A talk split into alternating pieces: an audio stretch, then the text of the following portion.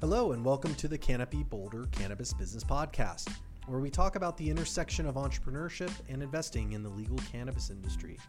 Each week, we'll give you our perspective on the latest news in the industry, bring you insightful interviews with entrepreneurs, investors, and industry pros, and also go deeper on topics like launching a business, building a team, pitching investors, and setting a fair valuation. Now, why would we take on such a challenge? Well, since we launched our cannabis focused business accelerator and venture fund in 2013, we've made over 110 investments into 90 companies in the legal cannabis industry. And we want to share our experiences and learnings with you.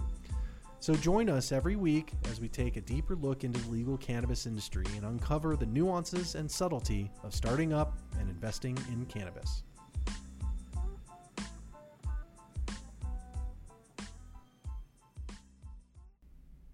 Hi, this is Patrick Rea uh, with Canopy Boulder, and today we're going to be talking about exits. Now, preparing for exits is a key part of any um, venture backed company um, like the ones we invest in here at Canopy Boulder.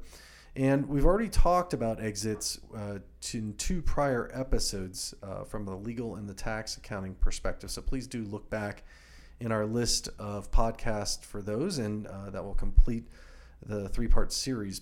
But now we're going to hit exits from the third side, the entrepreneur side. And for that, we have Mason Levy, uh, CEO and founder of Swivel, joining us today.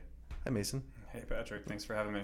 All right. So, Mason, let's start out a little bit about your background, um, how you sort of joined Canopy Boulder. A little quick update for those who may not know the story of Mason Levy and Canopy Boulder. Yeah, sure. So, you know, I founded WeGrow in July of 2015. Uh, came to Boulder uh, to join the spring 2016 class. Uh, went through that accelerator and then you know, graciously jumped on board with, uh, you know, the leadership of Patrick Rea uh, to, to, to help, um, you know, run part of the accelerator for about a year and a half. Yeah, so went out to Berkeley mm-hmm. together. Yeah, that, that was, a, a, blast. We, we could have a whole podcast around the experiences in Berkeley. Essentially, we all moved uh, somewhat permanently and temporarily to Berkeley yeah. for like six months. Yeah. and ran an accelerator program there. And Mason sort of uh, headed up there to make sure everything was happening and also got you know to sort of live in the Bay Area for uh, how long? Like was it six months or so? Yeah, it was about six months. Yeah, it was a cool experience. To yeah. say I ran an accelerator during the day and then a hostel at night. Because we had an apartment there, so. Mason was like you know checking everybody. You know, it was like Mason B and B. But then we, we couldn't stay away from the Flatiron, so we came back uh, to Boulder, you know, after yeah. six months. Yeah, it was an interesting experience. I got to be honest with you, going out to California uh, around the time they were of the election. Yep. And actually, we were all in uh, you know the Bay Area on election night, and it was really a surreal experience. It was interesting. I mean, it was a you know a lot of positives for the cannabis industry happening that night, and then you know the reflection of the actual national scene happening in the background. You know, you didn't know exactly yeah. how to react. Yeah, everybody was sort of stunned. Like stunned that so many initiatives passed. Yep. Right, because they weren't predicting all those that would pass, and then also see you know, Trump elected in the Bay Area was just a bit of a shock to a, a lot of people. I, I, have to say, though, the thing that I, I'll always remember about that was being woken up at like four in the morning by the sound of helicopters over the apartment because people were already protesting down Telegraph Avenue in Berkeley. They were just fired up and they had to go and do something. God bless Berkeley. Yeah, I felt, you know, it was interesting. I mean, outside of the national political scene, I mean, to be around people that had spent, you know, a majority of their career and life advocating for cannabis legalization, uh, to be around them that night was really awesome. And, and it kind of, I felt bad for them too, to, to have like the national backdrop kind of overshadowing some of the stuff that they had done. But I yeah. think it's kind of played out in their favor and, and it's working. You know, we're still here, right? The sky has not fallen. Zombie yeah. apocalypse is not upon us. So uh, one foot in front of the other, right? Totally. Cool. Totally. So let's talk about WeGrow and um, that business. Yeah, I mean, WeGrow uh, at the heart of it was an educational platform empowering the home cultivator to be able to cultivate their personal product at home. Uh, you know, the beginning of it was if somebody I came from the healthcare industry mm-hmm. prior, and the beginning was like seeing people utilizing cannabis as an alternative or supplementary medication, and kind of this realization that if somebody wanted to cultivate their own product, uh, the thing that shouldn't stop them is a knowledge. Uh, and so we set out to break down the barrier to learning how to cultivate. And and it took the form of an app. Yeah, an app, a journaling app was kind of the MVP. Hey, how do you track? Uh, and then you know, obviously, we added in a lot of educational content from email campaigns that are triggered throughout the application uh, to a chatbot, uh, which is you know my background even prior in the healthcare space was in kind of conversational interface, and so we always wanted to push that way. So there were really two assets in WeGrow. There was the content on how to grow, right? Yep.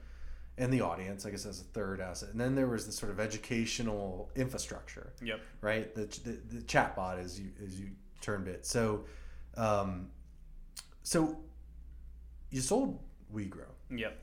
So talk a little bit about that.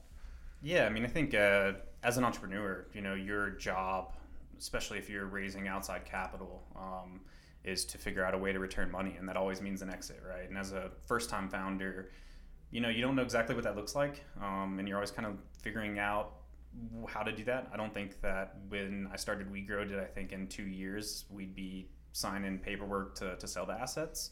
Um, but the timing was right. We had a lot of lessons learned uh, in building, a lot of things that weren't working, uh, a lot of things that were working.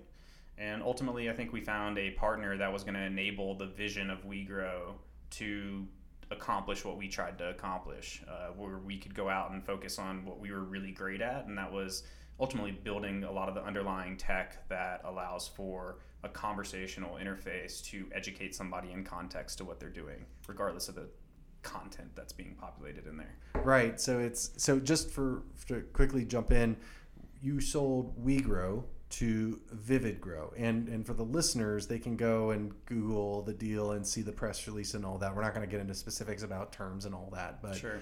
Um, it, I think it worked out.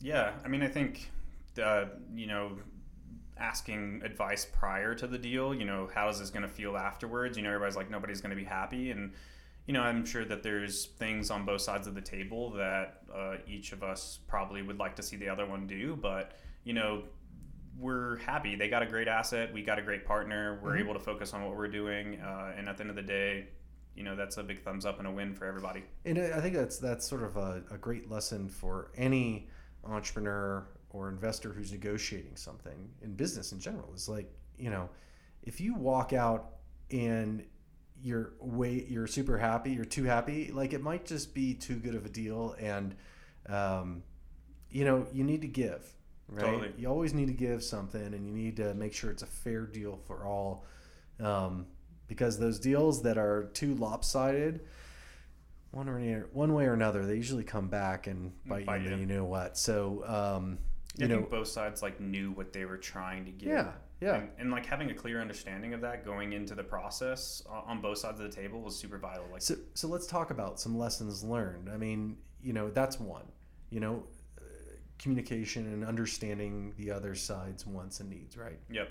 So how that, how, you know, that, that, that, that's not something like you shake some, you meet somebody and they immediately like, snap your fingers and they're like, this is exactly what I'm looking for. Hopefully, sometimes it is, and they're yeah. being honest about it, but sometimes it takes some time to draw. What was your process like? Yeah, I think uh, at the very beginning it was just about building a relationship. You know, we didn't start out with the intention of like selling assets to somebody, uh, but ultimately, you know, building a relationship with a potential partner, mm-hmm. uh, and that partner relationship ended up becoming an acquisition. Right? Yeah, and that's a lesson too, right? Is to behave the your best at all times because you never know where it's going to go. Totally. Right. Totally. So, um, you know, in your perspective now, you know, when should a company, an entrepreneur, the listeners of the podcast start thinking about exit? Is it is it something they should think about day one, day thousand, or you know what? What would your advice be? I think that whenever I talk to entrepreneurs, the thing that I love to ask at any point in time, this doesn't necessarily reflect to just exits, is like, why are you building what you're building? And like, what do you want that outcome to be? Uh, and if you can reflect on that as a core team and say, like, we want to exit, then, you know, you're kind of always, as a CEO, should be looking for that opportunity. Um, knowing when the exact time is is a great balancing act. Uh, and I'm lucky to have a lot of mentors and advisors to you know, poke their brain and say, hey, look, this is kind of something that's an opportunity in front of us. Should we explore it? It's a shiny light. You know, should we run away from it or, you know, go towards it? Right. And, and that's kind of, I don't think there's a black and white answer on that side Yeah. of things. Yeah, I mean, when you were starting WeGrow, I mean, was it something you thought about, or I mean, you're you're you're you're like you're a lot of things. You're a great entrepreneur, but you're really like you love product too. Mm. I mean, were you thinking about this in the future when you were starting it, or or not? Yeah, I think with anything that I get my hands in, like I'm the type of person that is very dedicated and wants to. I could see my. I could at the time, like, could have seen myself working on WeGrow for a decade Mhm. plus, right? And I, I think if you're an entrepreneur starting something and you can't see yourself being in that business for more than a decade, then you're probably not starting the right business. Mm-hmm. Um, so yeah, I mean, there's a lot of things that we had on our roadmap that we didn't ever get to. Uh, but at the end of the day, I think day one we knew we wanted to sell it. Mm-hmm. Uh, that was always the objective was Mhm. to sell it. And so Mhm. as much as you love it and as much as you're passionate about the product and the problem that you're solving and the customers, uh, again, you have as a venture-backed business, uh, investors and shareholders that expect something. Yeah, and let's be clear. There's like really two types of businesses that people create. There's sort of lifestyle businesses, which will support a few people, and it'll be enough to cover the bills, and you know maybe provide a good life for everybody's working on it. But there probably won't be a we say the pot of gold at the end of the rainbow. I mean, Sure. and then there's the venture-backed businesses, which are you know designed and structured to grow faster, more aggressively, uh, build up assets uh, that someone would be interested in paying for eventually. Right? Yeah, hundred percent. So when you started WeGrow, what were I mean, you know, can you can you go back to the moment and like the first couple of days and did you see this as something that you would sell or was it something like you were like I'm just going to keep working on this? I mean, what was in the cuz I mean there's a lot of entrepreneurs listening and they're Yeah. probably in this moment now. Yeah, I knew that the space that specifically in the cannabis space, like it's ripe for opportunity to exit in a really quick fashion uh, because of how rapidly the industry is growing. Um, and I knew that we were building something slightly differently than a lot of our competitors or the people that were in the market were building. Um, you know, we were building an audience that's great, but collecting a lot of homegrown data uh, as well as just conversationally based grow data. It's like that didn't exist. Right. Um, and so, yeah, like, would somebody come in and swipe that up? There is no doubt in my mind that somebody wanted that, whether that be a large LP in Canada that wants it internally, uh, or a Scotts Miracle-Gro that's making investments into the space.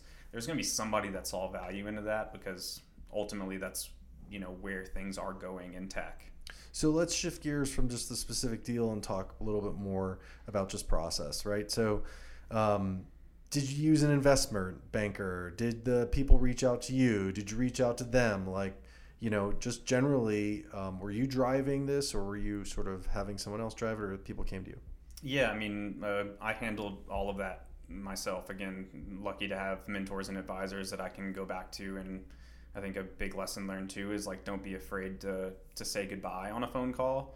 Uh, you know, go at, go call some other people and then jump back on the phone again. Uh, you know, if you don't know the answer, Right. I think that's completely okay to say, hey, look, I need to go ask somebody Yeah, you, question. you can quickly, in almost any situation, you, you can't be an expert in everything. You're going to find yourself like wanting uh, be able to phone a friend, right? Totally. And I think like really early on, knowing, you know, the business was two years old, et cetera, et cetera, that like I personally wanted to handle that. Like Mhm.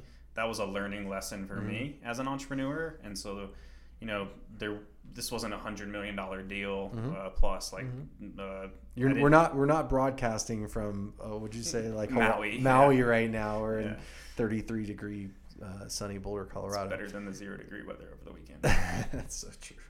So um, so um, so you led the process, uh, got the help of some of your investors and your mentors.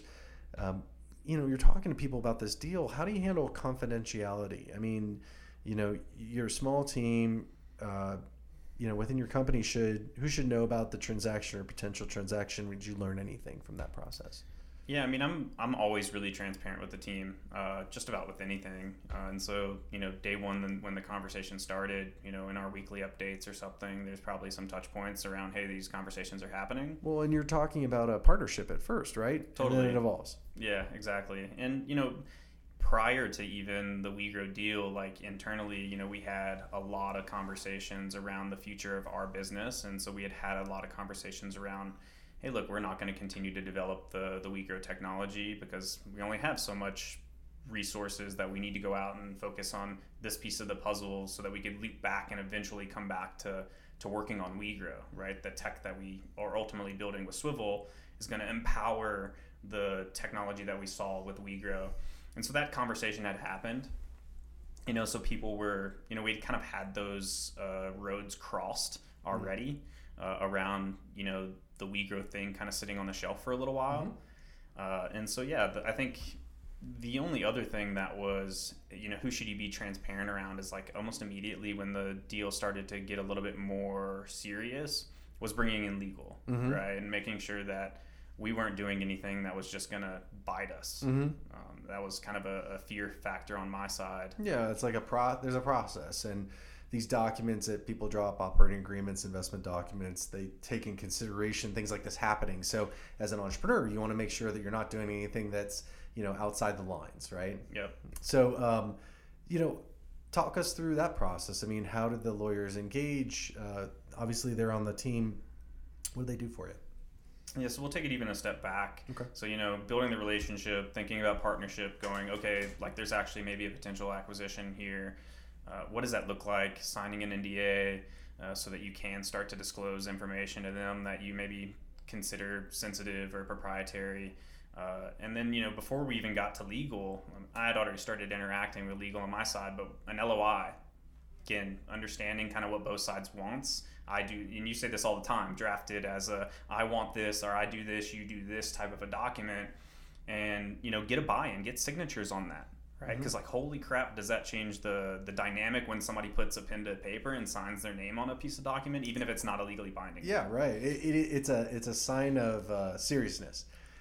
And I, uh, any advice to any entrepreneur, if you're wanting to know if someone is serious about working with you, create that document.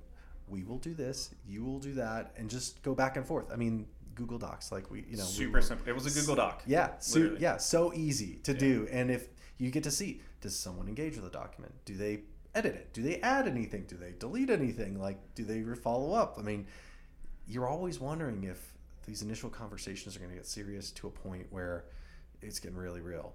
Yep. And that's just a great way to start. It's easy too. It's like it's not it's not overwhelming. It's not some big 15 page legal doc. No, it was. I think doc. it start. I, I could go back and look at that exact LOI, but I'm sure it's about half a page, maybe. That's awesome. That's awesome. That's the way it starts. Yeah. Mhm. And then, you know, eventually, uh, as it gets a little bit more serious and you've got to get legal people involved, you know, there's going to be general counsel on one side and, you know, legal representation on another that are negotiating kind of back and forth around specifics. Um, in our case, because we were continually owning a piece of the tech, uh, you know, a big kind of thing that we had to talk about was like, where does data live and who owns what data and what is being sold and what's not being sold and It's a lot of details. there's a lot of stuff there and there's a lot of documentation around how do you value what's being bought Mhm. uh, et cetera Mm-hmm. Mm-hmm.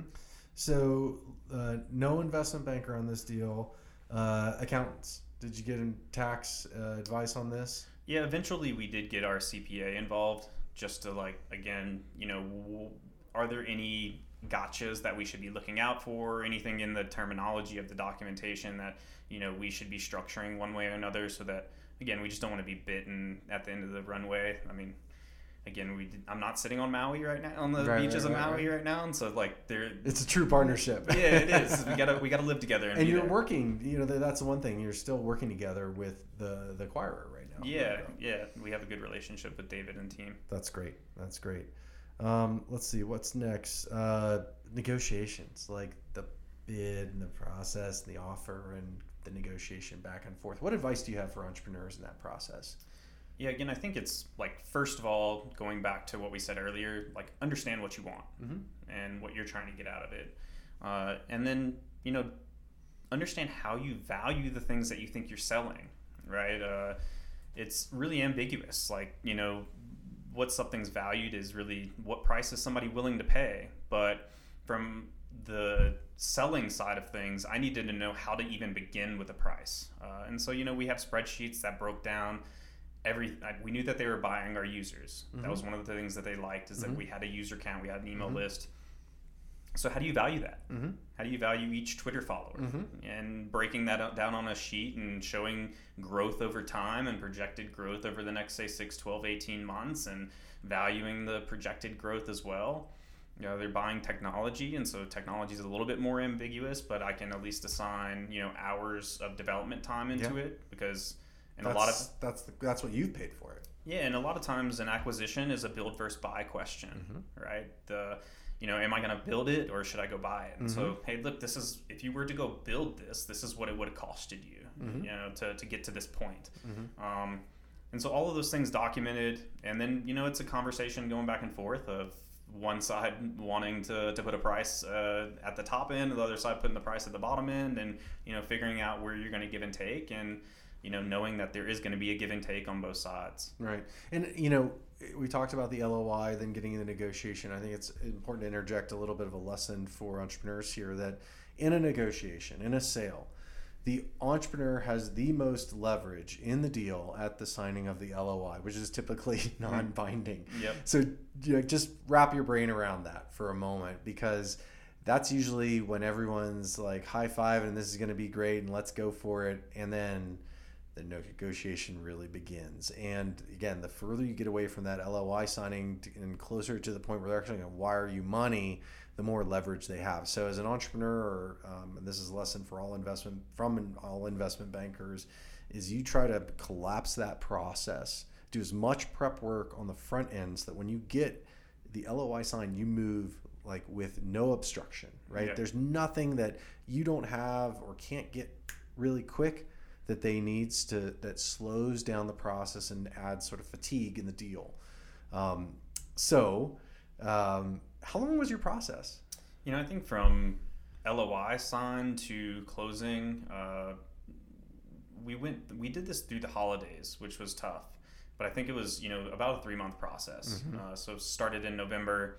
Uh, we closed I think January thirty one of twenty eighteen. Uh, and so, you know, it was about three months. There was Mhm. some tech diligence because we hadn't opened our code base uh, Right. until the very end Right. of the process, uh, things like that. And again, rounding up just people in the business world during the holiday season is a tough thing to do in general. Uh, and so, keeping momentum and trying to close that process with lawyers involved, uh, you know, it really sped up once January one hit, and Yeah. then you know we kind of closed probably in 25 days after after the Wow. new year. That's really impressive. I mean, the, the, we have the saying like it's easy to get into the red zone for football fans. That's like the last 20 yards, or I guess for not football fans, it's the last 20 yards Mhm. towards getting you to the end zone. So it's easy to get into the red zone. It's hard to get in the end zone, and um, to do it over the holidays is, yeah, that's impressive. A lot of lessons learned just about communication. I mean, again, you know, how do you continually push a ball when there's maybe nobody playing ball with you? Mm-hmm. Um, and Mhm. so, you know, just being persistent, I think that's a, a key quality of a good entrepreneur is persistence and, and knowing how to balance persistence and annoyance is, is kind of there too, right? You know, it, it, it for every successful entrepreneur, they balance that really well. Yeah, and Like I don't think there's a playbook. I, I think sometimes, even today, like I'm annoying, and then the next day I'm like, I'm not annoying because it worked. you know? Right. Yeah. Um, you know, so you know you have you have a bunch of things that you can negotiate in a deal. Um, your advice to entrepreneurs: What should you care about? What should you not really care about as Yeah. much? Yeah, it's a good question. I, I, I, again, it's a difference of like what you're trying to achieve. Uh, in our case, like we were trying to achieve the ability for us to continue to build the core tech, right? We knew that we weren't taking a payday out of it, and so how do we empower ourselves to to be jump started along that pathway uh, was really what I cared about, and I Yeah. filtered almost every decision through that kind of lens of like, Mhm. is this going to help us do what we ultimately want to do once Mhm. the deal's closed? Um, and then you know, again, I'd say one of the biggest things that I've learned in you know six years of startup world is startups is a team sport, and Mhm. you have to have people around you that you can feel comfortable being blunt and honest and asking questions and feeling comfortable that when a blunt and honest answer comes back uh, and those types of things. I think I, I leaned on you and Micah, you know, heavily through that process, especially mm-hmm. in the early parts of January to go, we're getting close. I know that the legal team is asking these questions. Should I care about what they're doing here? Does it mm-hmm. matter? Mm-hmm. You know, and sometimes it was a quick no or mm-hmm. like, you know, let's sit down and talk about it a little bit. Yeah. Yeah. Um, so let's talk a little bit about Swivel now. Yeah. So you sold off WeGrow asset um, and you're taking that money and you invest in a swivel. Talk a little bit about swivel and like what you've been able to accomplish now with that um, sort of investment. Yeah, I think you know something I've been trying to build since day one is a platform that empowers learning uh, in general, and that's not only for the platform itself to learn. So you know, Swivel is a human in the loop AI platform.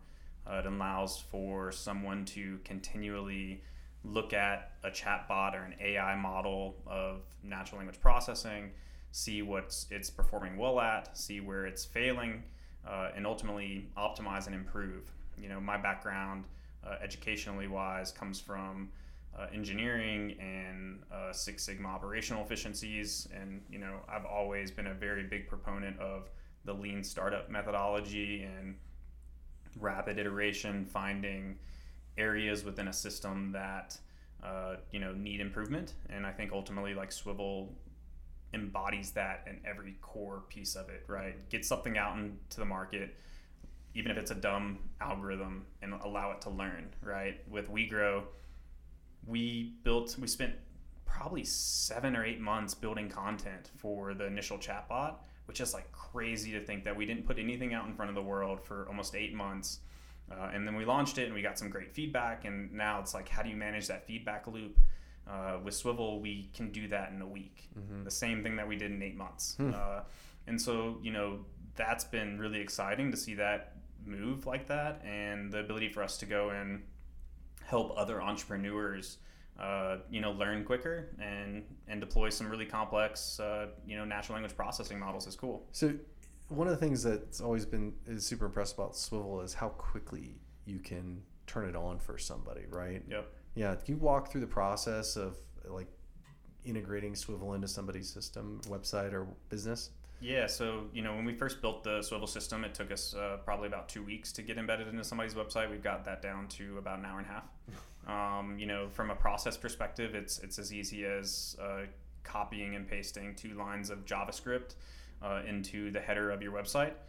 Uh, again, the human in the loop piece of the puzzle makes that beautiful because there's no data in the system at that point in time. Uh, and so the model is going to be really unconfident with anything that comes through the model. Mm. And so you're relying on a human to respond.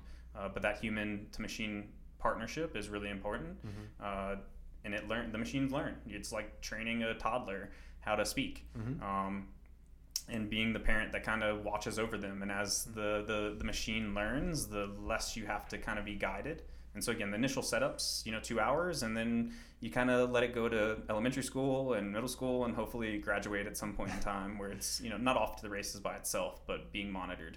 You know, it, it reminds me of something I heard last week at a family office uh, conference where um, Alex Bogusky, founder of uh, Crispin Porter Bogusky, big agency here in Boulder, Colorado handles big accounts. He's sort of like a legendary ad man, um, if you want to call him that. And someone asked him in the audience, "What are you looking at investing in?" And he said, "I'm looking at any technology, any apps." That are going to let people be super lazy right so you know anything that enables people to like stay on the couch longer, whether that's like ordering food, right? You know, uh, buying stuff on Amazon Prime. I mean, you think about it, it just reframes what's going on here. And that's again reminds me why, you know, it's Swivel is such a really interesting uh, product and service is that it is just it, it, solves a lot of people's problems right? It helps them increase engagement with their customers or their employees or whoever they want to engage with in a very sort of seamless manner. If something goes over a threshold of uh, being able the, the chatbot being able to answer it it kicks it to a human. They can engage right? So you can so essentially you save tons of money oh, yeah. for companies um, in their sort of customer service and internal engagement, right? Yeah, it's an efficiency play. Yeah. I mean, if you're building a business today and not thinking about hey, how AI affects your business, you're already behind the eight ball. Yeah. Um, and so, you know, deploying something that allows your staff to interact with them uh, in a really easy way uh, is, is exactly what it is. I mean, most of the time when people think AI, they think magic, uh, and it's not magic. Uh, you know, there's a lot of work that goes into it, but we've tried to abstract that to make it super easy for somebody to, to come in and build some complex, you know, math and quote unquote magic. So who's going to buy Swivel? Yeah, I think there are a lot of potential acquirers. You know, we're already kind of navigating that pathway from a partnership perspective again. Uh, you know, looking at the big help desk of the world. Uh, we think in the customer success realm, the ability to be a huge uh, intelligence feedback loop for the help desk uh, could be potential. Uh, we also see the potential of you know the big acquirers as you know Microsoft and Amazon. Uh, we are building on top of their frameworks for mm-hmm. natural language processing and machine learning and making it accessible to a wider audience of people that aren't data scientists and I think that's a, extremely valuable to them as they you know continue their democratization of machine learning and AI. So, having one exit in, under your belt, when you go into this next one, what will you do differently, if anything? Yeah, it's a good question. I mean, first of all, ask for more money uh, this time, uh, so that we can Start be on higher. The, yeah, so we can be on the, the Maui beaches. Um, I'm happy to go with you to the the beach at Maui's. Yeah, we'll have a good time. We'll do that together. That sounds good to me. Um, other things is, you know, I this last time it was it was an acquisition of assets. Um, you know, we probably sell the entire thing, uh, and figuring out what that looks like post acquisition. Uh, I think is going to be a little bit different than the first go round. Um, and making sure that the shareholders get the, the things that they deserve. Again, I had had a lot of conversations with people that have made investments around the idea of doubling down. Uh, and at the point in time, that made a lot of sense. Mm-hmm. Um, I don't think that, you know, in three years, five years, that makes sense. Yeah, yeah, cool. And I'm excited. You know, the it's like you found a home for one asset, and the asset that you're super excited about developing, you are taken to the next level. So I think it's like it's an interesting sort of uh, iteration in a process that people think, you know, from just you know news stories and headlines. It's yeah. like you know, snap your fingers, you start it, snap your fingers, you sell it, and they're you know, um, sometimes the the, the, the distance between the two points is not a straight line, right? It's totally. like it's a it's a zig and a zag, and um, you know, I think, uh, you know, the fact that you are cranking on swivel is a testament to your decision making and the process that you followed and the way that you did it. You know, I, I'd say, you know, getting, hearing from you, reaching out, giving us a chance to advise and talk it out and, you know, troubleshoot, you know, um, yep. that was, I think a, a lesson to entrepreneurs is that they shouldn't if they have good investors that are on the same page and are supportive of them, they shouldn't worry about reaching out to them and talking about things that come in, and they should. hundred percent. I mean, I think it's uh, as an entrepreneur, you're always storytelling, mm-hmm. um, and most of the time, you're trying to tell a vision in a direction that's up and to the right. Um, but the people that are on your team, I think you actually get more value by kind of taking that mask away and, and talking about the things that are in the bottom left corner that aren't working so well because those are ultimately the areas that you need help in. And if you yeah. don't if you don't ask for help you're not going to get help. Yeah that's right. You you only get help where you need it right? Yep. and we ask for it. Um, anything we missed mason that you want to talk about as part of this yeah i mean i think the only thing it's it's really great to have a feather in your cap as an entrepreneur uh, to say hey look I, i've gone through an entire business cycle um, but ultimately, like I think I look at WeGrow as a, and this is a term that just in general is used so as a failure. I mean, ultimately, you know, when we started WeGrow, we had a huge pro forma that looked like the up into the right scale uh, and uh, had a business model that didn't work out uh, at the, the early stages. Um, but it was, again, a lean process where, you know, we learned, we change directions and continue to do that. And so, you know, as an entrepreneur, my like advice to the people listening is to you know be humble enough to like look in the mirror and and say you might not be right the first time. Uh, I think that's a really hard thing to do sometimes, um, and be flexible enough to change directions and you know people say pivot, uh, we'll say swivel. Mm-hmm. All right. and, and move forward. Nice. Nice. Well, Mason, thanks for joining us on the Canopy Boulder podcast. We really appreciate it. It's always good to have you around. And uh, thank you. Yeah, thanks, Patrick.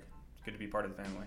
All right. So, uh, for those of you listening on the podcast, uh, if you like what you're hearing, please let us know. Um, like, share, uh, give us a rating, write a review. The more we hear back from you, the more we can make sure the content going forward is tailored to your needs. So let us know what you're looking for and we'll try to provide it. So thanks again. And until next time, this is Patrick Rea with Mason Levy of Swivel, tryswivel.com. That's right. And, uh, and uh, we're excited to have you on and uh, talk to you next time. Thanks. Thanks, Patrick.